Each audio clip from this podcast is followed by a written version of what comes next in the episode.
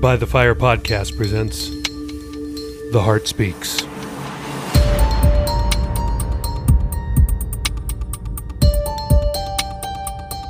Written and performed by Dave Smale.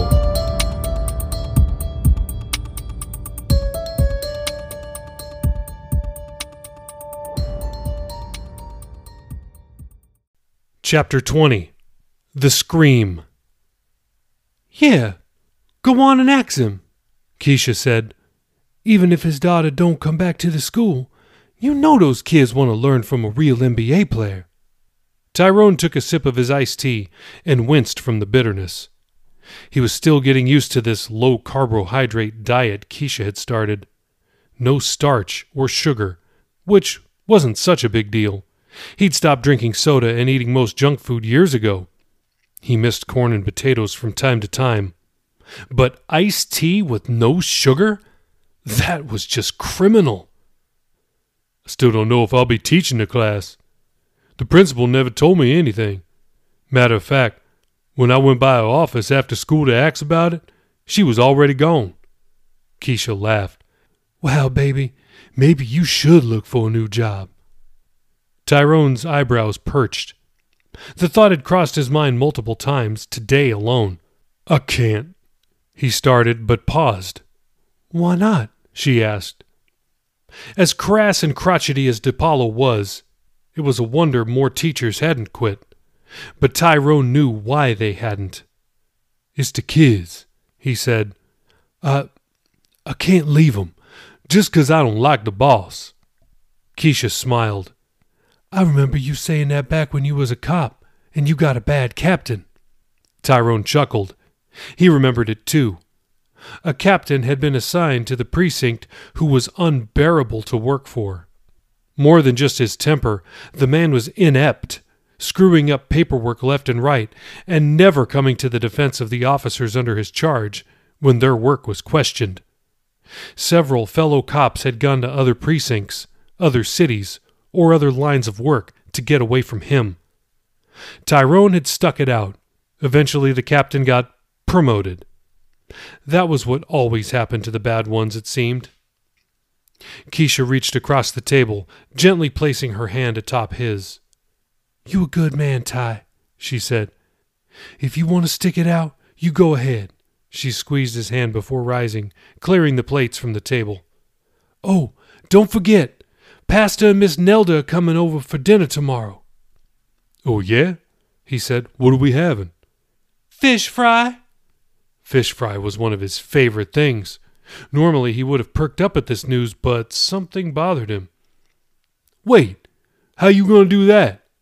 Ain't there flour in the batter? he asked. Nope. Found a new recipe, she called from the kitchen. More than just no starch or sugar. A low carb diet also meant no grains. And most fruits and vegetables were off the menu. Tyrone thought he'd hate it, yet so far it hadn't been too bad. Lots of eggs, bacon, steak, and pork rinds, which he'd never complain about. He was eating things he'd never tried before, like mashed cauliflower in place of mashed potatoes, which he'd found were almost as tasty. Not to mention that he'd lost ten pounds and felt better than he had in years. If he was still into taking selfies at the gym, they would have shown how much more cut he'd become. Keisha had lost another 20 pounds and had started coming to the gym with him. She looked amazing. His phone buzzed. He fetched it from his pocket and read the screen, fully expecting another telemarketing call. Instead, it was a text message from Jerry. Yo, you home? Jerry asked. Yeah. Why? What's up? Tyrone texted back. Tyrone waited, but got no answer. His mind wandered back to the school day, DePaulo's shenanigans, the class he'd substituted for, and little Schuyler. There was something about her, something in her demeanor. A knock came at the door. Both Tyrone and Keisha said, You expecting somebody? in unison, then laughed. Guess that means no, she said. I got it, Tyrone said, walking to the door. He was surprised when he looked through the peephole to find Jerry. He opened the door. Greeny! Jerry said with a wide smile and wide arms. The two embraced. Man, I thought you wasn't coming by. Matter of fact, I thought you already left town, Tyrone said. Now, did you really think I would come into town and not stop by? I was messing with you, Greenie. You know me better than that. Tyrone invited him in. Hey, Jerry, Keisha called. Hey, he called back. A moment later, she emerged and gave Jerry a friendly side hug. The two men sat at the table and caught up. They spoke mostly about Jerry's new life as a world traveler. Of course, the world consisted of places he could drive to within the continental U.S. The furthest west he'd been was Oklahoma, the furthest north, Michigan, the furthest south, Florida, the furthest east, Jersey Shore. Hopefully, I'll get out to see the Rockies, Jerry said. Where's your trailer? Out front? Keisha asked from the kitchen, where she was apparently making a dessert. Huh? Oh, no. It's back at the RV park, Jerry said. Oh? Where you staying? she asked. At a KOA campground, Jerry answered. Oh, yeah, Keisha said. We been there before. Remember, baby? Yeah, I remember, Tyrone said. They'd taken Jella camping when she was seven years old. It had rained and their tent leaked. Not a pleasant experience. Even more unpleasant was thinking of Jella, the one down by the Oceana Naval Base. Yeah, yeah, that's the one, Jerry said. How long you staying in town? Jerry pondered the question. I don't know. I mean, it's not like I have somewhere to be any time soon. Or ever. Except Duck Donuts. I got a date with a chocolate raspberry eclair tomorrow with 0800 sharp. A thought occurred to Tyrone. The students today had asked about Skylar's retired NBA player dad, whether he could give them some basketball lessons. Jerry was a retired cop. Maybe he could come to the class and talk to the kids about police work. Now that he thought of it, maybe Tyrone could plan out some kind of career day or even a career week. He could find various professionals to talk to his class about what it takes supposing he still had a class in the future, or tomorrow. Tyrone told Jerry about his meeting with Darrell Thompson. Jerry looked impressed. Wow, you got to meet Darrell Thompson? Yeah, didn't even know who he was, Tyrone said. What? Jerry cried. Come on, I'm not even a basketball fan and I know who he is. What kind of brother are you? The two shared a laugh. Tyrone then told Jerry about his idea for a career day. Jerry seemed excited about the prospect. Sure, Jerry said. For you, I'd be happy to come down and talk to the kids about being a cop, although I'm sure you could handle it just fine. Uh, I don't think the school would be all right with me talking about police work to the kids. Know what I mean? Jerry nodded, realization coming to his face. The new principal don't like me. Says she'd fire me if I screwed up at all. Anyway, I'll try to get things set up in the next week. That okay with you? Tyrone asked. Let me consult my schedule, Jerry said, making a show of not checking any schedule. Well, looks like I'm free. This podcast is sponsored, in part, by Fiverr. Fiverr is an online marketplace for freelance services. Click the affiliate link in the show notes, and if you purchase anything from Fiverr, you're not just supporting freelance small business owners. You're also helping to support the spreading of the gospel all around the world through Christian Fellowship Ministries, to stop human trafficking through Operation Underground Railroad, and getting Bibles and supplies to the persecuted church through Voice of the Martyrs. Fiverr, it starts here. Over time, through no direction from DePaulo, Tyrone became the default teacher of Mrs. Bunch's fifth grade class. No other substitutes or permanent teachers came, so he helped himself to the former teacher's lesson plan folder and taught the class. The students didn't mind. They all liked Mr. Bowman. Since DePaulo hadn't reinstated physical education for the rest of the school, Tyrone decided to take his class to the gym or the ball field for 30 minutes to an hour each day. Despite his new teaching duties, he had originally been hired to be the gym teacher. Therefore, he stayed after school each day to ensure the gym and the field stayed in ship shape. After her incident on the first day of school, Schuyler missed the next three days. She hadn't had any incidents since that day, although Tyrone had noticed something odd about her. More than just being fragile, she was clingy. But not just to anybody, not even towards her own dad, it seemed.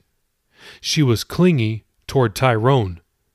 It seemed as long as she was at school, she didn't want to be out of his sight. During recess and lunchtime, when every student but her left the classroom, she'd ask Tyrone to sit with her. He did, albeit at his desk. I'll be right here if you need me, Schuyler, he'd say each day. His presence comforted her. He'd sometimes try to make small talk with her, but she'd stay mostly quiet, consumed with her little sketch pad. There was something about the way she looked at him. It was eerie and sweet at the same time. If she wasn't drawing, she was staring at him. After more than two weeks of it, he gave up trying to figure her out. He guessed she wanted to be around him in case she had another episode. He'd gotten her to the school nurse safely last time. But the staring! Perhaps he was more than just her insurance policy.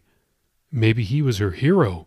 It took Tyrone three weeks to cobble together five professionals for his career week brainchild. He scheduled a civil engineer, an insurance adjuster, a veterinarian, a police officer, Jerry, and, of course, an NBA legend. The last of whom had only one stipulation no press. Days one and two, the engineer and the adjuster, had been relatively innocuous. Students hadn't been too interested in the seemingly mundane fields. Or at least they hadn't been wowed by the professionals' presentations. He began to think Career Week was a total dud. But the veterinarian was another matter. Dr. Vanessa was incredibly interesting, and she brought three assistants with her one human and two rats. The students had showered the vet with a slew of questions ranging from how much money do you make to have you ever had to look at an animal's butt? Before Tyrone could react and let the students know the question was inappropriate, Dr. Vanessa said, Yep, an elephant. After the initial roar of laughter, the doctor brought on another when she said, That was a bad day. He was constipated. The rest of that day had been wild. Being Thursday, it was police officer day of career week. Though he clearly wasn't happy being delayed three weeks, Jerry kept his promise to come. He arrived during lunch carrying a bag which contained a small display of his visual aids, items he'd been allowed to keep after his retirement his badge, a set of handcuffs, a taser, and, of course, a duck donut. Tyrone met him in the parking lot since he had to go that direction anyway. Schuyler had asked to go to the nurse again. She looked more tired than usual today. After Jerry set up his display, Tyrone went over the basic outline of how Career Week events had been going. Take all the time you need, he said. Tell them whatever you want, then you can take questions. If there's time left, you can give a demo of the cuffs. Just the cuffs? Not the taser? Jerry asked, smiling. Only if you want to get yourself arrested, Tyrone replied. Maybe I could demonstrate it on you. I'm sure they would get a rise out of 'em." They both laughed. Tyrone shook his head. Tell you what, Tyrone said, crossing the room and retrieving an easel that never got used. Think you could hit this thing? Jerry gasped, feigning offense. I'm insulted, Greeny, he said. Who do you think you're talking to? The students shuffled in from lunch chatting excitedly while finding their seats. Tyrone introduced retired detective Jerry Stills, conveniently leaving out the part about them being former partners. Jerry gave a glowing dissertation about police work, the necessity of it, the requisite toughness, and the honor of serving and protecting. He interspersed his impeccable humor, some of which the students got, while some went over their heads. All in all, Tyrone was impressed with the speech. It made him miss being a cop. Afterward, Jerry fielded several questions, handily answering each, mostly rudimentary in nature. Do you carry a gun? Have you ever had to arrest anyone? One student asked, Do police really eat a lot of donuts? Not all of them, but I can assure you, this one, he gestured to himself, definitely does. Matter of fact, I'm glad you asked. Observe. He pulled a donut from his bag of visual aids. I'm from Jersey, so I like maple bars the best, but they're hard to find around here. I usually settle for my good friend the raspberry filled, he said before taking a bite. Jerry made a show of enjoying the donut immensely, even saying, Oh, where have you been all my life? Several students laughed. Tyrone smiled and shook his head. Another student said, Detective Stills, do I have to be as big as you to be a police officer? Jerry broke into belly laughter, his massive gut jiggling. Nope. But if you are lucky enough to get to my size, you can also get a night job as a mall Santa Claus. More laughter. After a few more questions, Tyrone said they needed to wrap it up. Jerry reached into his goodie bag and held up the handcuffs. Okay, so who wants to get arrested? Not surprisingly, no one raised their hands. Come on, Jerry said. I won't put it on your permanent record. And I promise to unlock the handcuffs next time I see you. The students laughed, then a few of the boys raised their hands. Jerry demonstrated how to properly perform an arrest on a suspect, although he had a bit of trouble due to the limited size of the perps. He tightened the cuffs just enough to ensure that the boys would remember the feeling and hopefully never want to feel it again. He asked if any females would like to volunteer, but had no takers. One little girl asked if he was going to demonstrate the taser. Ah, I thought you'd never ask, Jerry said. He picked it up and pressed the trigger, discharging the probes and delivering the signature taser electro pop sound.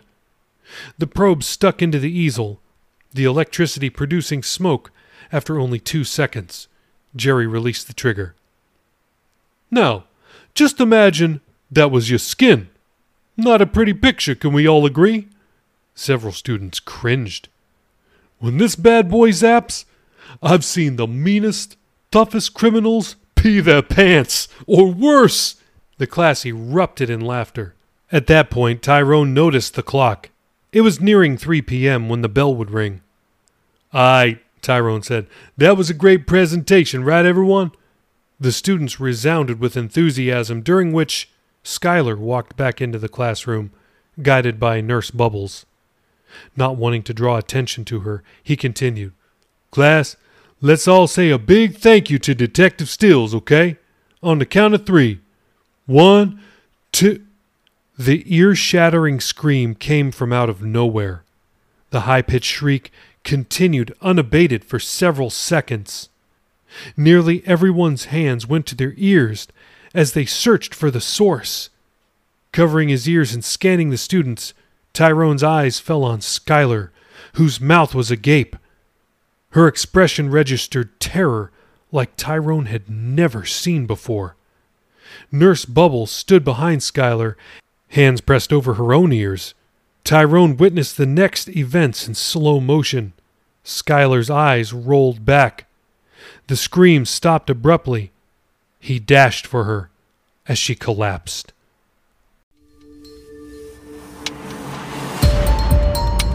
Thanks for listening to The Heart Speaks. If you enjoyed this episode, please feel free to leave me a five star review on Apple Podcasts or Spotify.